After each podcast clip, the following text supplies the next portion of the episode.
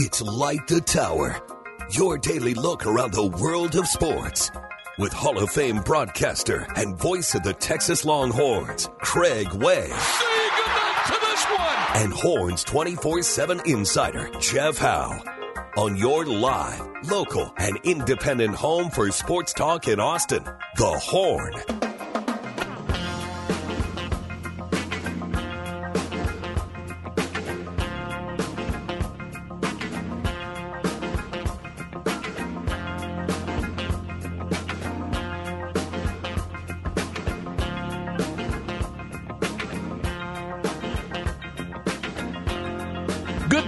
Morning to you. I hope it's good for you. Certainly hope that uh, your week's going better than last week. Because we all know what last week we all had to deal with. Still having to deal with uh, a little bit of the residual work from last week with the uh, injury to the old wing there. But glad to be back in here this morning, even after the late, late, late night turnaround, the flight home after uh, the big Monday matchup at Kansas between uh, the Longhorns and Jayhawks, and uh, got back really late, well, wee hours of this morning, but certainly glad to be with you. Welcome to Light the Tower on the Horn, 1049, 1019, AM 1260. We're live, local, and digital on the Horn app and at hornfm.com. My name is Craig Way. Glad to have you with us. Jeff Howe will be here shortly. Jeff was doing the wrap up on uh, the uh, big news this morning about the Warren Roberson uh, change from TCU to Texas, and we'll have the details on that coming up in our Longhorn notebook at the bottom of the hour. Our producer is Cameron Parker. How was uh, how's your morning up and running there, Cam? It's just getting started, Craig. Glad to have you back here safely. It's been a crazy travel week, not only for you, but for I feel like the both the Texas men's and women's programs. Yeah, yeah, it is. It's I I, I do feel a little bedraggled, uh, but that's okay. Um, that's that's all part of the deal. That it's that it's going to be very uh, very tight. But uh, glad to be glad to be here and glad to be uh, uh, going at it again. And uh, we'll we'll have a Longhorn notebook coming up at the bottom of the hour. Uh, but uh, obviously, we'll recap uh, the Longhorns loss to Kansas last night. And like we said, Jeff, with the big recruiting news this morning, that'll be coming up as well. And uh, we'll have Inconceivable. We'll have a Flex 30 update. We have a lot to get to. By the way, have you, uh, I know you were kind of uh, have headset will travel kind of guy when it comes to the local high school scene. I know that obviously in football, but also in other sports as well. Um, let me let me see if I can guess all the sports that you have done: uh, football, basketball, uh, baseball. Mm-hmm. Uh, I heard you tell me one time about water polo. Did you do water polo? I believe it was canceled, but I was supposed to do water polo. You were supposed to do it. It got kicked. Okay, uh, volleyball. Yes. Uh, softball. Yes. Uh, what am I leaving out? Swimming and diving. Yeah, there we go. There we go. And was supposed to call lacrosse. Did not get to do that, but yeah, that's that's about it. uh, uh, okay. Uh, well, the, have you have you been up to any of that stuff lately? So I just finished up the uh, six A Region Seven championship this past week for swimming and diving, which saw a lot of great local names, including Westlake, who took home the girls' championship in that region. Vandegrift had a great showing, so we're getting ready for the 4A and below championships this week, the Josh Davis Natatorium, which I'll be out there for Texan Live and Dave Campbell's. Okay, see, that's what I was talking about because I knew you were a pretty busy dude when it came uh, to that sort of deal. Um, all right, uh, our Specs text line is open at 337 3776 512 337 3776. Uh, Concordia Kevin on the Specs text line asked me, he says, How does Craig travel to UT games? On team plane, commercial, private? Uh, the, the uh, I would say yes uh, to all three except the private part. Uh, the uh, I'm on the team charter on the the lion's share of the time these days, but sometimes commercial. I'll give you give an example. Uh, last month, the men had a Tuesday night game in Ames at Iowa State, and the women had a Wednesday night game in Lubbock at Texas Tech. Well, there's no way you could, you know, be on the charter for both of those things. So, uh, you know, went up with the men on a Monday night. Uh, the charter did the basketball game Tuesday night. Chartered home with them because, well, and then and then uh, on Wednesday morning flew up commercial to Lubbock, called the women's game, and then flew home with them on the charter. It, it's, um, I'm sure many of you who have traveled a lot in the wintertime would probably agree with me on this that um, trying to go from Des Moines to Lubbock in the dead of winter can be a dicey proposition. Now, the weather was actually decent in Lubbock. I got out, of, you know, it, was a good thing I, I went back on the charter with the men that night because the the bad weather moved in the next day. So, um, so it just it, it depends on the game. It depends on uh, the situation. Obviously, if it's a drivable situation, sometimes I'll drive. Uh, Eddie Oran and I drive together sometimes. We'll we'll ride up together. So it just kind of depends. In the case of last Saturday to Monday, this was a, a really unusual uh, situation in that it was the first time that Texas had played back to back road games where the second game was a big Monday game. Now they've had back to back road games, but when you think about it, that let's say they had a uh, big Monday road game, and then their next game was the ensuing Saturday, five days later. Uh, and so they would fly home, obviously, and the guys would, you know, be in class and practice and all that, and then they would go out on Friday to the next road game. That's happened many, many times. But they hadn't had a deal where they played a Saturday road game and then had a big Monday game. And the, in the Big 12 used to have a real, uh, they were real sticklers about that, that they wanted the teams that played on the road on Saturday, if they were involved in a big Monday game, to be at home, and vice versa.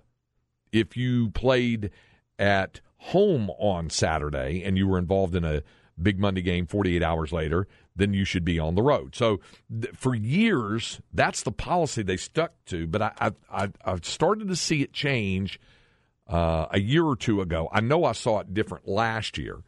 And then this year, for the first time, uh, the Longhorns had a situation. Now, having said that, the two it wasn't like going from Morgantown to Lawrence uh, or or Waco to Lawrence, you know that kind of thing. So uh, it was you know it was 85 mile bus trip going from Manhattan straight down uh, Manhattan, Kansas, straight down I 70 through Topeka and down the Kansas Turnpike to Lawrence. So it was 85 miles, and they had a day off in between. So when the game ended Saturday, when they won, they just got in the you know got on the bus and and uh, and rolled down uh, the interstate to Lawrence and got to the hotel Saturday evening and they fed the players and then they got a chance to uh, get a full night's rest and then they had a full practice at Lawrence High School on Sunday. Uh, they were able to have access to Allen Fieldhouse Sunday night to do kind of a shooting and uh, work through some situational things. And then uh, yesterday had their regular shoot around uh, as teams do in the opposing team's arena. They have to be uh, allotted a time. And uh, they went in and, and did the shooting for that. And then, of course, had the game last night. So that's, you know, that was the difference in it, in that they had the back to back Saturday, Monday. And if you were going to do something like that, if you were going to schedule a team to do that, that was the way to do it. Whereas an easy transition thing, you would not want to make them fly home like I said, a, a, Morgantown to Lawrence example would be if they played Saturday in Morgantown, four hour flight home, then the very next day turn around and fly up to, to Kansas. That would would not have been fair or equitable or any of that. And so that didn't happen. That wasn't that wasn't the case. They've been pretty good about this. And West Virginia has played some Saturday Monday turnarounds, but that's because of where the Mountaineers are situated, way on the east uh, eastern seaboard. So, in order to get them to uh, where they have to do a couple of games, they've tried to help them out with scheduling, especially when school was still out early in Big 12 conference play where they could do that. Like they had a K State, Oklahoma State back then. And that's a bus trip. Now, it's a little longer. Uh, drive. I've made that drive. In fact, I made that drive last year in reverse at a Sunday afternoon Oklahoma State uh, a game in Stillwater for the women, and then uh, and then uh, drove up to Manhattan for a game against Kansas State, which was on a Tuesday. So uh, they have to kind of take all that stuff into account. Of course, a lot of conversation about the football scheduling and how uh, that that shapes up for Texas, and the the result or the uh, response has been largely positive on that as well. Uh, to the uh, Specs text line, our, our man uh, Bevo Lance Jason says that's the Big 12 giving Texas the kick in the butt, crummy road schedule as they slowly leave the conference. No, I, I it, like I said, if you were going to do it that way, then that was the way to do it. Because if you think about it, uh, you know, if by the time you'd fly home and fly to someplace else, that would not have been fair. But just to bus an hour, 20 minutes down the road, I don't think it was that big a deal. Now, the bigger issue was playing back to back road games. Uh, and what's coming up for them is their third consecutive Big Monday, two of which, the last two, the back two, are road games because they had the Big Monday game at home against Baylor. And, uh, and and that was coming off a road game at Tennessee, but they had the the home game against Baylor, then a road game at Kansas State, followed by the big Monday. But again, it's just straight down the interstate. That wasn't that that big a deal. But you are playing in back to back arenas. I will tell you this: uh, regardless of the outcome, I was thinking about this yesterday. Regardless of the outcome last night, which of course wound up on the short end for Texas, they are past the lion's share of their heavy road schedule. And by heavy, what I'm talking about is the two games in Oklahoma, which are never easy to navigate, and they got wins in both of those. The game at Iowa State, the game at West Virginia, the game at Kansas State, and the game at Kansas. Now, they have to go to Lubbock, and we know what that means and what it's meant over the past couple of years. It, it, might be a little bit different for a couple of reasons when they play next Monday, their third consecutive Big Monday game, when they play Texas Tech in Lubbock. It might be their third. It's their third consecutive Big Monday game. The the atmosphere is always rabid. It was like that long before Chris Beard's name ever came up. You know, uh, when when Tech had some lean years and and Rick Barnes had the Longhorns really rolling in the early to mid two thousands, uh, it was still a rabid environment there when Bob Knight was the coach, and even afterwards when Pat Knight was the coach. Um, and and uh, Tubby Smith. So there was all of that. There's always that rabid environment because obviously at Texas Tech, their their fans really really get into it and and uh, really want to be Texas. So that's always been there, and it'll be there next Monday night. Although the flavor might be just a little bit different because obviously Chris Beard isn't there anymore, and um, and Texas Tech's been struggling now. We'll see how it is for the Red Raiders going into that. They have two games between now and then, and so we'll see how they are uh, for that. So that's a, that's a couple of thoughts on that. Uh, uh, in, in the follow up, uh, Jason Beaver Lance Jason said that's fair. He said I feel both the Texas and Oklahoma football 2023 schedules are scheduled fair and balanced. I agree as well. Um, so uh, somebody said Texas got slapped up and down the court at Kansas. You love to see it. Well, maybe you love to see it. I don't know about slapped up and down the court. Uh, they lost by eight points. They were tied in the second half. They gave up a 15 to 7 run after that and couldn't quite get over the hump. They had two opportunities to take the lead down at uh, 47 46 and had a turnover on a travel. Uh, and then again at 49 48, brought it down, and Marcus Carr had a good look at it, and the shot rattled out.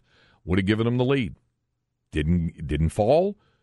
Kansas responded and did what they had to do in really kind of a must win situation for them. They were 6 and 4 in the league going into that. So, um, what does it mean for Texas? We'll talk more about that. But I'll tell you what, uh, Rodney Terry, we had our uh, conversation with him, uh, Eddie Oran and I did after the game uh, to uh, discuss the things that did not work for Texas and why Kansas was able to get the victory. You say hard fought. I mean, gosh, the, the hard fought, physical, all of those things. How about your impressions overall of the game? Well, I thought again we, we could have done a better job, obviously, taking care of the basketball. They came out and played with a great sense of urgency to start the game. Um, you know, just valuing taking care of the ball. When you're on the road, you can't beat yourself in that regards. And I thought we we had too many of those type of plays early in the game. We gave them second chance points as well, offensive rebounds. But give our guys a lot of credit. We came out in the second half. We buckled down. We put some stops together, and uh, we put ourselves right back in position to be in position to win this game tonight. Yeah, eight one run to start the second half. Actually caught them at 43, and then they turned around and had a 15 to seven run after that. I know there were some fouls and just a few missed opportunities there when that game when it was right there at a very delicate stage of the ball game. But we did a better job of taking care of the basketball. We had five turnovers in the second half, you know. But you can't go in, a, in an environment like tonight and, and turn the ball over. You're gonna you're gonna feed a team points in transition. You're gonna get the crowd going, and uh, was something that we said we could not do uh, in this game. And uh, you know, you know, obviously, you know, we got we got to be better, all of us. There was a, there's another thing I, I heard you saying also to the team is that you would expect a Jalen Wilson to have a big game. He only had two points in the ball game, uh, but you said the other guys can't beat us. And when a guy like Yesufu has the kind of game that he has, I know that's a, that that was a big point in the ball game. Well, when you're going into this game, I mean, I, they they're coming off a disappointing loss over at Iowa State, and you know, Coach Self giving him a lot of credit. He's a Hall of Fame coach, and in his press conference, he called out hit the supporting cast, and uh, we knew going into this game that those guys are going to be ready to play, and uh, they were going to come out and play with a lot of energy, and uh, they were going to be a, a different looking team uh, in terms of in terms of what they brought to the table. So that was no surprise to us in terms of those guys coming. Jalen's played all year at a high level. Uh, we did a good job on him tonight. He had two points, but but the supporting cast they came out and they responded to the challenge. Rodney, you got a Saturday, Monday game coming up, much like this. What's your schedule like from here out? Will you have a day off, and what, how your practice goes from here?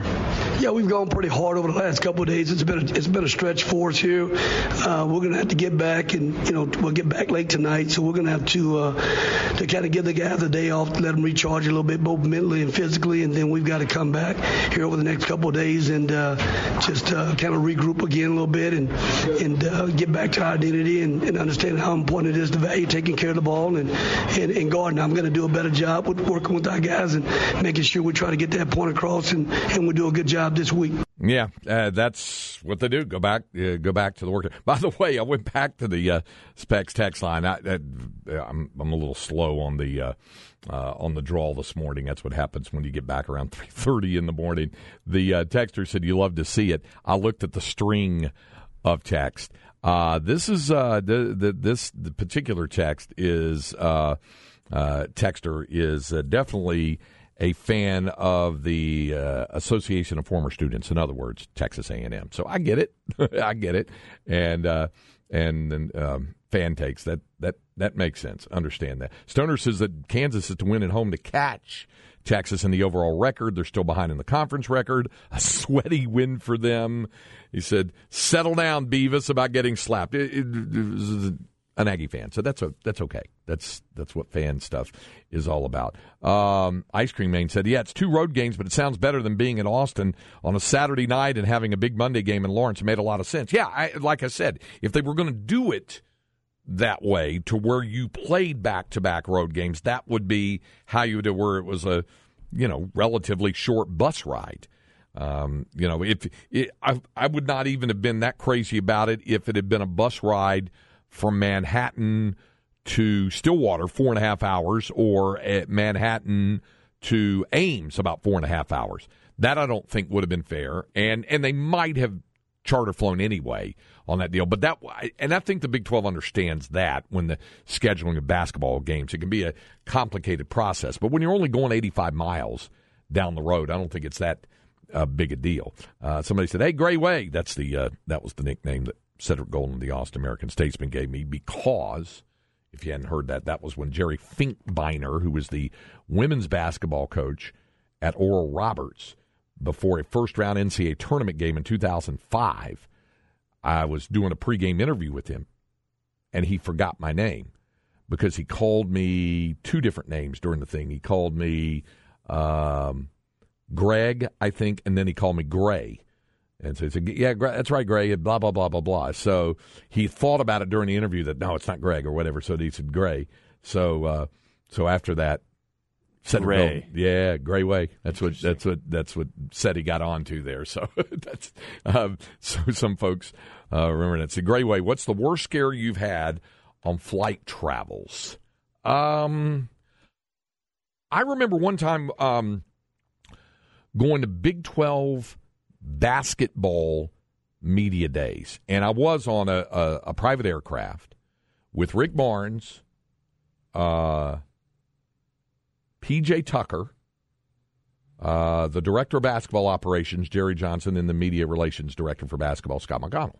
So it was just, um, I guess it would be the five of us were on a private craft, and uh, we hit, we hit, you know, it was just, it, it, all it was was rough air. It wasn't, but in a smaller plane, you're going to feel that more. So there's a bouncing up and down. The problem was it was hard to stay in your seat because you would start to slide down and get back up. And uh, Rick Barnes, with his sense of humor, was really enjoying it. So he said at one point, he said to PJ Tucker, "Hey P, what do you think? What do you think, P?" He goes, "Pretty wild, Coach." And it was, it was pretty. And he turned to Jerry Johnson. And so, how about it, JJ? And and Jerry uttered something I can't say on the air about, but but it it it it ended with the word sucks, but but there was there was other things that said. So that was a, a little bit choppy. There was also a flight trip to Lubbock with the team uh, on the the state plane days before they had the one charter jet thing, and that got pretty rough. And I was again I was on the plane uh, with uh, with Rick Barnes and a couple of the assistant coaches, and he pointed. Uh, they had they had an assistant coach at the time, and I you know I won't say his name. He's he he wasn't on the staff that long, but it was a long time ago, and uh, and Rick was playing on his um, on that assistant coach's.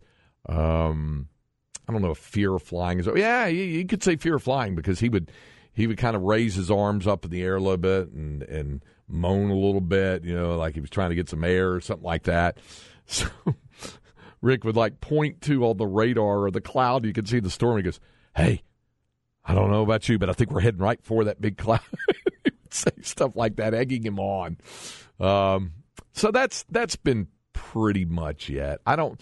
We had a deal with women's basketball several years ago on the plane coming back where we had to land north of Memphis at a place called Millington, about 30 miles north or whatever, to, to refuel. But the re, but it wasn't really a scare. They just calculated they were going to need to stop to refuel because of headwinds, and and it was going to be difficult to get back. So they stopped, and it was two o'clock in the morning, one o'clock in the morning, and it was just we were in the middle of nowhere and had to refuel to go back. So there have been some things like that, but but nothing really, really bad. Something that somebody said, why, uh, why PJ Tucker?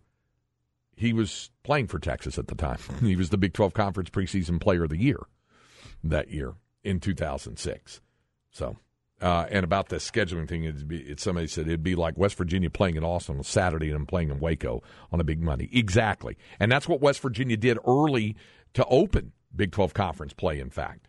They started off by playing uh, in uh, Manhattan against Kansas State and then bust down to Stillwater. Like I said, it's about four hours or so to play Oklahoma State on a Monday. Now, the big Monday schedule hadn't really kicked in yet because it was still during the holiday break, but that's what it was. It was a Saturday Monday thing. Somebody else on the Specs text line said, just tell the Aggie fan to just worry about making it to the tournament. Somebody else said we got slapped up and down because we were getting fouled all game. Uh, and then uh, Stoner said Timmy Allen exposing Jalen Wilson as a fake player of the year in front of his home fans was the best part of last night. I don't know about the fake player. He's leading the conference in scoring and rebounding, but they did an excellent job on him defensively. The problem is, and it was one of the things that I asked um, Rodney about in the postgame interview, sitting in the film session with those guys when they were mapping out a lot of the defensive strategy. They talked about, you know, uh, we, you know, Jalen Wilson may get his. Uh, but we think we can do a good job on him. A couple other guys may get theirs. What we can't have is some of the support cast step up and do that. And Uh, Joseph Yesufu was the example of that. There was a guy who went in averaging, I think, three and a half points per game, and he had a big game for them, and uh, that was part of it. But as you just heard Rodney said, they knew that there were guys they were going to change up some things. They definitely did. They needed to. Uh, coming off the loss to Iowa State, and Bill Self kind of publicly calling out his team after that loss and saying there probably would be some changes there. So they they they needed to do something to shake it up a little bit. The question for Texas now comes back to what do you do in the aftermath of, of that? Yeah, it's Allen Fieldhouse and it's Kansas. It's a top 10 team. By the way, first time in the history of the program that Texas played four consecutive teams ranked in the top 11 of the AP poll. Uh, Baylor, I think, was number 10 in the coaches poll, but so you could say four top 10s. But if you're talking about the AP poll, uh, it's you know four teams ranked in the top eleven of the AP poll. That's the first time that that has happened. So you know that they've come through that grind. It went two and two on the stretch. Uh, I know this. There were probably a lot of you out there who may have felt this way. And the reason why I say that is because I had a handful, and that would be the right phraseology here, a handful of people say to me before the road trip, if they split the two Kansas games, that would be good. I would take that. I would take that. I'd, I'd be happy to see it. Well, they did, but the problem is when you win the first one, then you want to go for the sunflower sweep, and when you don't get it, then there's some disappointment there. I would submit to you this that I think of the two wins, uh, I know this may sound nutty to some. I think the win they got over Kansas State has more impact on the schedule, on the season, on the chase in the Big 12, winning at Manhattan was probably more important than winning in Lawrence. And if you say, why is that? Remember, they'd already lost at home to Kansas State. So they got the split. If you're going to contend for a conference title, you can't be swept. You have to have, uh, like Jeff was saying yesterday, sweeps when you can get them, splits otherwise when you can't. You don't want to get swept. So they still have a chance for the split with Kansas on senior day on March 4th. They have one more game with the Jayhawks, and that game will be at Moody Center. The K State game, they had to win that game to get the split, having already lost to Kansas State. They'll, they'll face a similar situation coming up. I guess it's a week from Monday when they, uh, uh, or Tuesday, when a week, uh, is it week from today? It's two weeks from today. Two weeks from today when they host Iowa State. Remember, they already lost in Ames, so they get their second shot at the Cyclones, that being a home game. Now, they have a chance for a sweep of West Virginia this Saturday. They have a chance for a sweep in Lubbock on Monday at Texas Tech. So they have those opportunities. They would. They also have a chance for a sweep in Waco, but that's a tough place to go, and they're going to have to deal with that with Baylor, which uh, who now has Jonathan Tchamwa Tchatchoua back in the lineup, although he's you know slowly making the progress to be like he was before.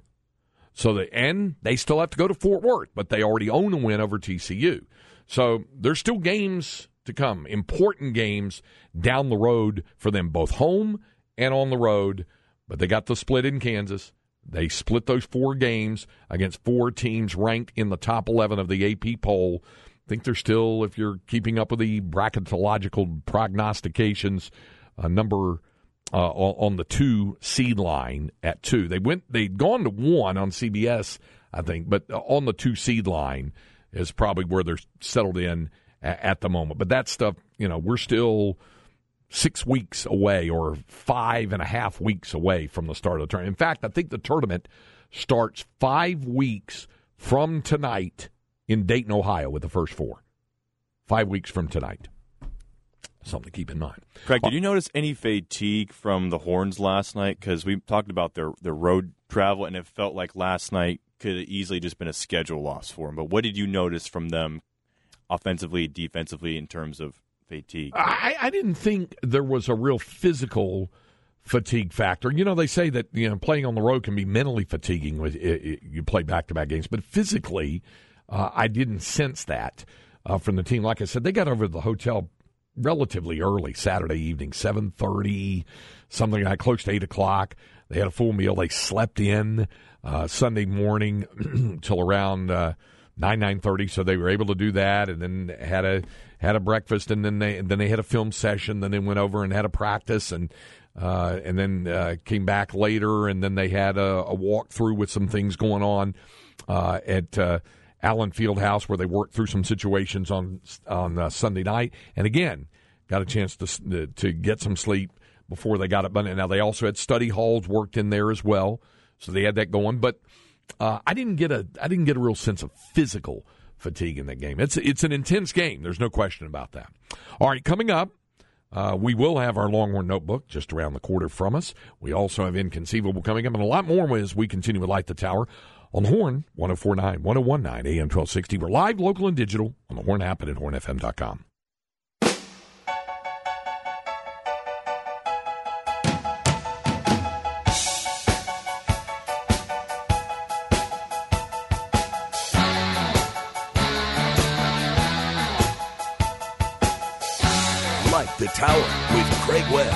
Howe.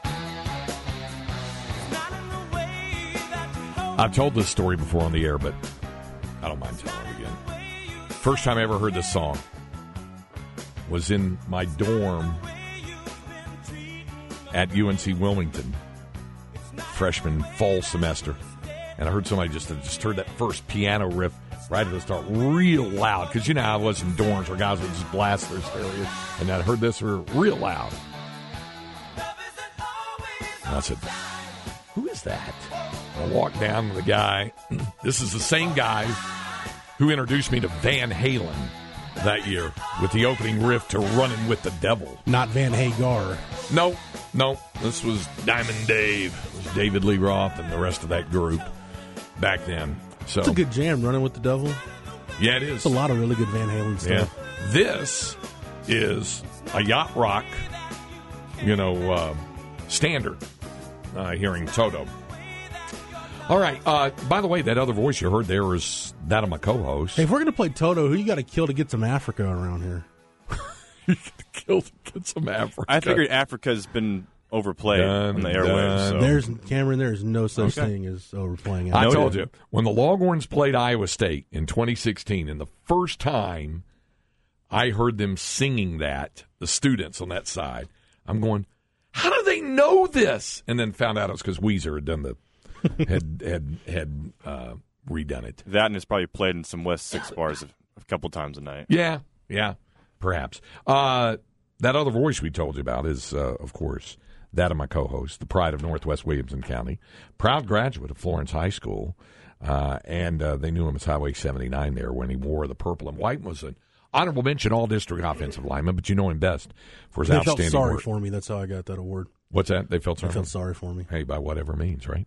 Uh, that that would be Jeff Howe. Did you find out? I mean, did everybody back in the home county area and the home area in the greater uh, Andice, Florence metropolitan area, did they they dig out of it all right? As far as I know, yeah, I haven't I haven't seen any uh, Facebook posts of uprooted trees or anything. So Okay. I've, I've my, my people usually keep me abreast when things are, are going off are off kilter a little bit, and I haven't gotten any Okay. distress text. Okay.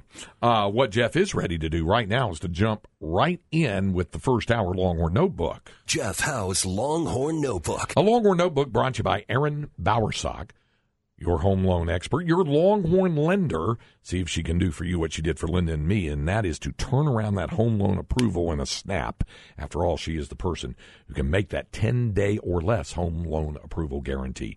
Check her out on the web at bowersockteam.com. That's B O W E R S O C K, bowersockteam.com. Warren Roberson, Craig, horribly kept secret, but it's finally done. He signed with Tech, committed to signed with Texas this morning. Yes. signed, sealed, and delivered. So the Longhorns now in the class of 2023 add probably, in all likelihood, uh, we'll see what Deuce Robinson does, but most likely this is going to be the last high school piece Texas adds to the 2023 signing class. So that in total is going to be 25 high school recruits for this uncapped year. 14 early enrollees, and Warren Roberson is the 11th who will be on campus this summer.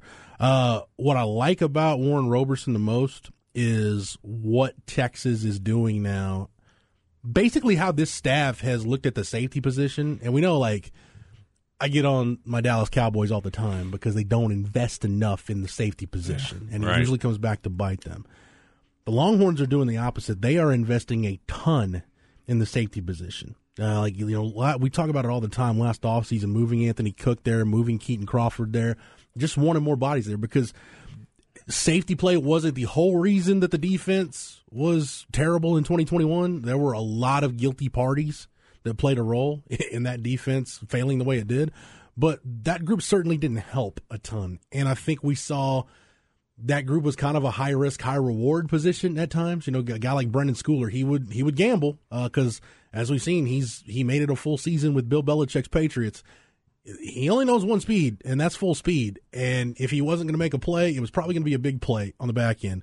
Uh, and we know B.J. Foster had his issues, and pretty much the Will Howard touchdown run in the K State game in the 21 finale pretty much changed the way Texas utilized the safety position. But instead of what I like about what this regime has done, Craig, and we talked about it too when the Brennan Marion move happened, when the wide receivers coach position became open. So, you know, every position group on this roster got better, maybe with the exception of wide receiver. There weren't mm-hmm. like wholesale improvements at wide receiver, but every other position group got better. Now, a couple of things there. Do you have talented players at those positions? Yeah. Productive players, smart players, guys got better.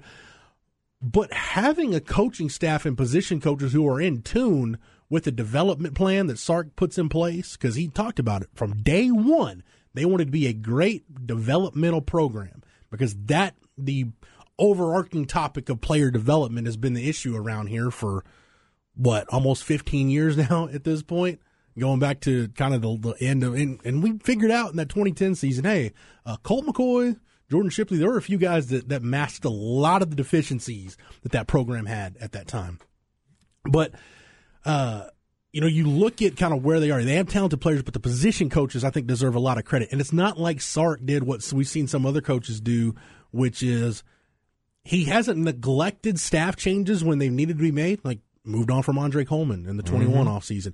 But at the same time, he's not just making changes for the sake of making changes, right? It didn't, oh, well, you know, safeties aren't playing well. Eh, maybe I need to get somebody in here other than Blake Gideon. No, just give guys some time see how guys go through the development process, give them a, a, an opportunity to develop guys over more than one offseason, Right. and then see how it builds. And the safety position, Craig, I think is a great example of that because you looked at it in 21 and said, man, it's it's bereft of talent. Uh, You just don't you don't see a whole lot. You, you don't have a you know your 21 class. You had JD Coffey, but things had really tapered off by the end of the Tom Herman era, especially when you you moved to Marvin Overshown to linebacker. But you look at it now, you add Warren Roberson to this high school class to go along with Derek Williams. Those guys will be here this summer. You got B.J. Allen and Larry Turner Gooden, who both played sparingly in spots this year. Uh, Jerrin Thompson's back for another year. Kitan Crawford is back for another year, who's uh, at the very least a depth guy. And then the X factor is Jalen Catalon. If you get a healthy Jalen Catalon, now now you're talking about a situation where after this spring, you can look at the safety position and say, man, eh, does Texas have talented depth at safety? They might. If those young guys, if a couple of those young guys really emerge, and and nobody, you know, you don't have a, a, a, a you know, probably two or two plus attrition in terms of guys that are going to enter the portal after spring ball.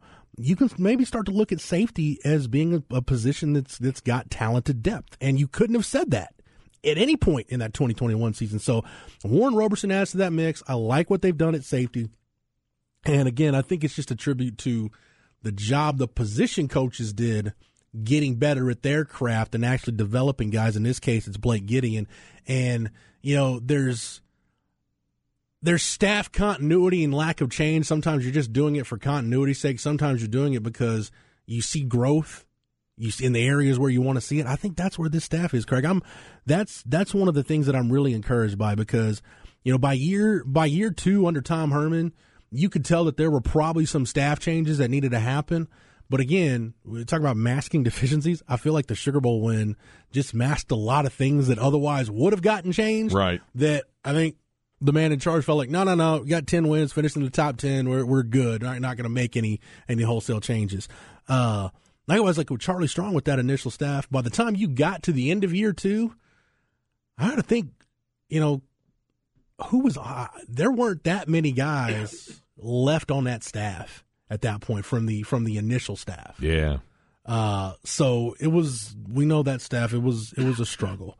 Um, but at the end of the day, like I, I think I, I felt like Sark hired a really good staff, and I think that's that's playing out now because again, you're seeing the growth at positions group. Look, if you're if you're at Texas, if you're worth your salt as a coach, you're going to be able to recruit. But identifying the right talent, developing the right talent, I like the trajectory that this staff is on. You know, it's interesting. You brought up the number at 25 for the for the high school signees. That used to be the benchmark. You went for the the, the 25, Mm-hmm. but we've seen the sliding scale, gray shirting, red shirt, you know, things And things now, like now that. you got the uncapped year, and it's kind of Yeah. hey, if you want to, yeah, I think what Nebraska's Nebraska's going to end up having like 40 signees. wow. Yeah, I think they finished with like 40 signees or close to it. But I mean, Matt Rhule probably took a look at that roster and figured he's in a different position where you're like, I just need bodies in here. Yeah, yeah, know. had to get it started. Uh, started. Right. He he recruits different anyway. Matt Matt Rhule's really good at what he does, recruiting you know toolsy type Yeah. guys. But you look at Craig, you look at where they're at, the twenty five high school guys. Then you look at the transfers that they've added. You know, with Catalon and Ad Mitchell, you've added your guys to the portal. Now it's all about you can focus on Deuce Robinson and, and whatever his decision is. But now it's all about letting these guys develop in the spring, get through spring ball, and now you figure, okay, where do we need to go attack in the portal? I, I think it is also uh, important for folks to now you can make the distinction, but the difference between and, and you and I have talked about this a lot, Jeff, between a commitment and a signee. Because I heard, well, you know, uh, you know, uh, Roberson walked in uh, uh, as as CB said he walked in wearing a, a TCU jacket uh, to the announcement, and then he picks Texas and say, well, he, you know, some would, uh, some said, well, he walked in and then he committed to Texas. No, he signed with Texas. There's a difference. Commitments really speak to the future. Yeah. Whereas a sign, a signee, you're signed, sealed, and delivered. the way the way we've decided to handle it at Horns twenty four seven with all our business, they they are a commitment until the school announces that they Yeah. processed the paperwork and they're official. Then at that point, you're then, then they're signees. Because trust me, I've seen a lot of situations where you have the signing ceremony and then the staff, not necessarily Texas, but the staff is like, "Hey, uh, it's been two hours and we still don't have that in, that uh, NLI. You guys seen anything come through the fax machine?" And then it's like, well, and then you get to like later that afternoon and some other schools got that paperwork and it's like, well, what happened was, yeah, we, and plus you get penalized for that too if you. If you announce, if you promote a signee, regardless whether it's scholarship paperwork, national letter of intent, whatever, you get penalized for that by the NCAA if you announce it, promote it, and then that kid signs somewhere else. Yeah. He's not a part of your roster. I don't know what the penalties are, but it's not probably not probably not a, a conversation that head coach wants to have with his AD. No, and I would also say this uh, that don't be fooled. I, I think a lot, anybody who follows this stuff pretty carefully probably understands what I'm about to say and, and nods their head and, and gets it. When you see guys at a quote unquote signing ceremony and they are signing in their picture, they're not signing their national letter of intent. They're signing either a blank piece of paper or a piece of paper that just has a couple lines on it and some scribbles and things like that, and like, "Hey, I'm going to sign" or whatever. There, that it is ceremonial. That's Ve- why it's called a signing ceremony. It's a very, ceremony. very rarely. I have been to one or two where you actually see the national letter of intent on the table. I, I'll, is- I'll tell you what. I'll, I'll change. Uh, I'll alter it this much by saying this, and there was a reason behind it. You remember that? you about to get the Derek Evans hot tub story? No, Okay. but I remember that. I remember that uh, with that Dallas Carter in '88. No, I was remember when when they had that USA versus uh, uh, All Star Yeah. game here, and they had the players actually sign their letter of intent down at that Marriott. And what happened that morning was what happened here last week. All the power got knocked out. And people were walking around with flashlights and things like that because Yeah. it was before you had the flashlight on That was the iPhone. 2011, yeah. Yeah. So that was kind of weird in a in a cold, dark hotel, and guys trying to Yeah, sign their letters yeah, because of intent. Doc, DocuSign Yeah. wasn't PDFs were the thing at that point. yeah. I remember the following year because they had the ceremony, but I remember like being in the back room in that hotel, like one of the conference rooms, and there's a fax machine, and I'm standing there and. Uh, Caleb Bluiett, Malcolm Brown, Dejae Johnson. Like I'm standing there and I'm looking at them, and they've got the NLI paperwork and the scholarship forms, Mm-hmm. and Guardians are having to sign things. And one of the guys I think had forgotten a form or yeah, forgot to get a parent's signature, and is running around. So I, I have seen like that process Yeah. play out, which is fun and can be a little. But those are now. Nowadays, are more the exception than the rule. Yeah, but yeah, nine times out of ten, if you see somebody like, you know, the TV cameras there, and oh, he's signing, and you got the balloons and everything, it's they're just they're not. They've already sent the paperwork in, and it's yeah.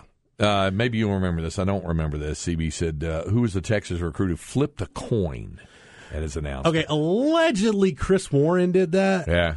I and I, and I love Chris, but I I still don't believe that he did that. I don't, I don't think it was a coin flip. Yeah. I know, I know the uh, the act of the coin flip. There were there was more than one coach in Charlie Strong's office that morning who was not very happy with the way that thing was Played out. Yeah, happy with the end result, but not happy with the how they got there. Yeah, okay. Uh, up next, we've got Inconceivable as we continue to light the tower here on the Horn, 1049, 1019, AM 1260. We're live, local, and digital on the Horn app and at hornfm.com. Craig Way and Jeff Howe light the tower. Inconceivable. Inconceivable. Inconceivable. Inconceivable. You keep using the word. I don't think it means what you think it means. Um, a couple of items to, to get to inconceivable. Uh, one of them, like you said, somebody on the specs text line asking about how could the Longhorns have only six assists. Yeah, that a little bit inconceivable on that uh, deal. So so here's how that happens. Um, when you've got the ball, right? You find the open man and you pass it to him, and he scores. You get an assist for that. So Kansas did that more times than Texas. did. Well, and and uh, a less acerbic answer would be uh, that they had a lot of quick shots in possessions at times, or the turnovers early on prevented lack of assists on made baskets. So that's one area. That's a cleanup area. Uh, no question about it. That's one thing they wanted that they'll. And we'll have more on that coming up past top of the hour. We'll get Jeff's take on it as well on the game last night. Well, one other in- inconceivable note. You asked about the Bursa. Dude, that is gnarly. Uh, I don't know if folks can see that there. They're watching there on Twitch. It, Cam, it- you seen this? You seen Craig's arm it's today? it's actually better than it was. It is. Uh, it's it's better than it was. It was in bad shape. It was all purple and stuff like that. But I will tell you, the Texas team trainer, since I've been on the road so much, uh, Rosemary Regal with the women's staff, and then Warren Young with the men's staff, have done a really nice job with it. And the wrapping and the ice, a little bit of ibuprofen here and there. Uh, that No, when watching thing. the game, I, I like Warren. He does a good job. He's one of those people I, I don't want to see him get off the bench because when Warren gets up in It's a hurry, good. it's never good. Yeah. Yeah. And, and a lot of, I don't know if you notice this, and this is not just with Texas, it's with a lot of trainers.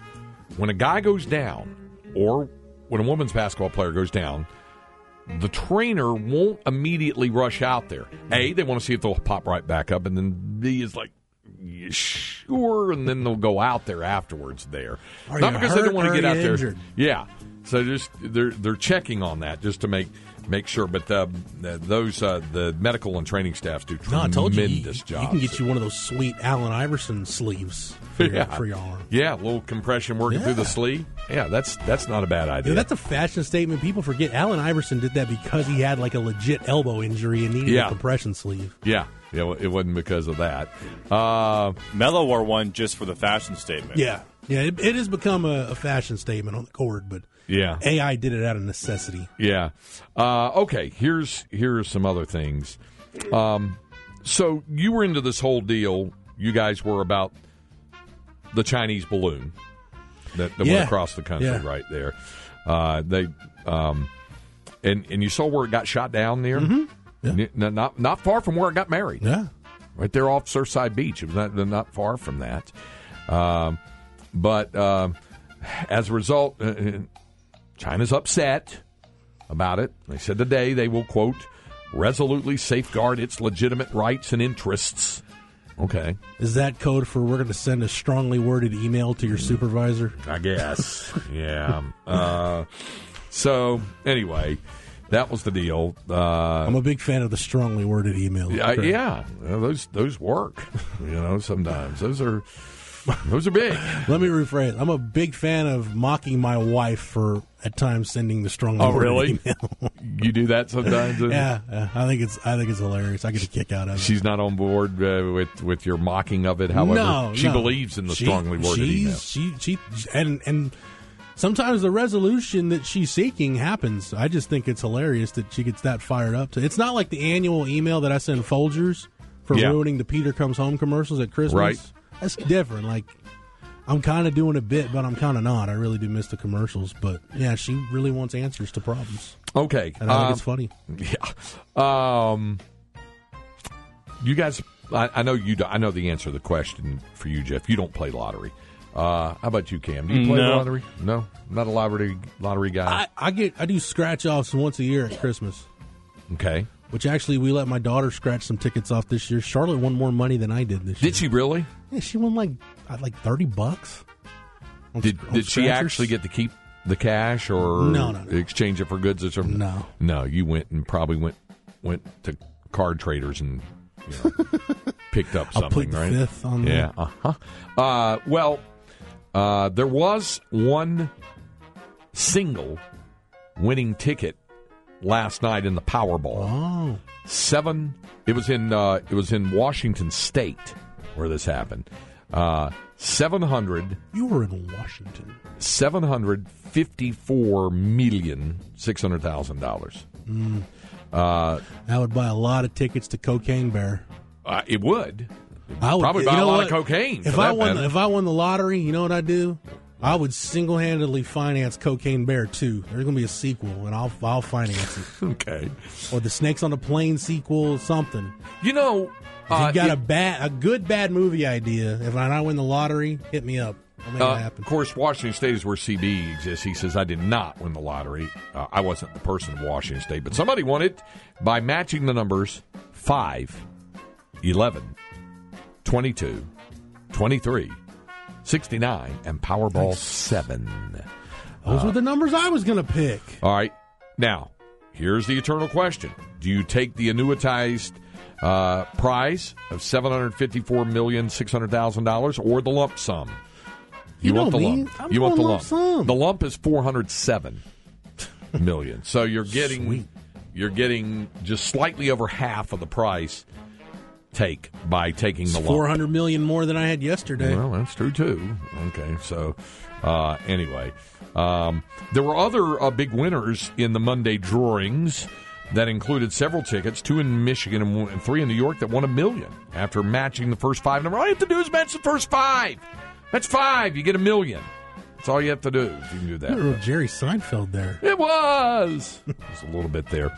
Um, you could travel a lot. Speaking of travel, this is something we discussed, and this came up the day we had Fran Fraschilla on the air because he now uses those uh, air tags through I- Apple on his luggage, right? Yep. Yeah. Uh, so did this couple traveling from Montreal to Greece. Nikita Reese and Tom Watson. Uh, Tom Wilson. The PGA golfer. Nope, nope. Tom Wilson, Oh, and not the late former Texas A&M football I, I coach was either. just fixing to go there. But Yep. Thank you. They got married, went on their honeymoon, flying on Air Canada, and uh, Hey. and the groom's bag got lost in the process of deboarding and exiting the airport. So, but they had it tagged, so they they saw it, and they were asking, and Air Canada said, "Yeah, we'll get right on that." And one month goes by, and, tw- and meanwhile they can see it moving from from one place to another with the air tag. So they keep asking, "What's the deal?" Yeah, we're we're we're we're working on it. We're working on that. And so the wife starts posting on TikTok what's going on. So they've been in Greece and got back. After the luggage had lost, they filed the missing luggage report. We noticed our luggage was moving from AirTag, uh, with our AirTag from Montreal to what we now have learned today. And it went to another part in Canada, and it sat for several months. And so they were like, mm-hmm. what is the deal? So after another week, they went to the storage facility where their luggage was located since the AirTag updated them. She said, What did we find? Floor to ceiling, wall to wall luggage. Just like hundreds of bags in there. So then they decided to get the police involved. They got a warrant to open up the storage facility, began searching and combing all through the lost luggage. And then they found out that the lost luggage had been donated to charity by Air Canada. Yeah, donated to charity. After it was deemed lost, they electronically transferred some money to Reese's account as a form of compensation, an amount that wasn't even worth a quarter of the contents in the bag. And so now they're suing them So for what that. was in the bag? I don't know, just personal stuff, you know. But yeah, there was that. And uh, finally, the other thing we've got. I recently lost my mother, as as folks know, and uh, I know some other people that uh, lost parents lately. And sometimes when you lose uh, a parent, uh, it happens at a facility, you know, nursing facility or assisted living care facility. Well, an 82 year old woman uh, recently passed. Uh, this was in New York State at Port Jefferson. Uh, pronounced dead. Waters Edge Rehab Nursing Center, Port Jefferson. Uh, she was taken then to the funeral home uh, to begin the funeral process. He had one problem. She was still alive. She had been Oh. pronounced dead at the nursing home on Long, Long Island, or as they say out there, Long Island. Found to be alive nearly three hours later at Dude. the uh, funeral home. Yeah. A similar incident was reported recently in Iowa where officials said a 66 year old woman was found breathing inside a body bag after being pronounced dead. Yeah, just make sure they're dead. Don't just pronounce them dead. If Sound like the sound like the grandma and bad Santa who they think Yeah. died in the Yeah. recliner and Yeah. then she pops up and wants to make them some sandwiches. That's right. Second hour of Light the Tower coming up on the horn.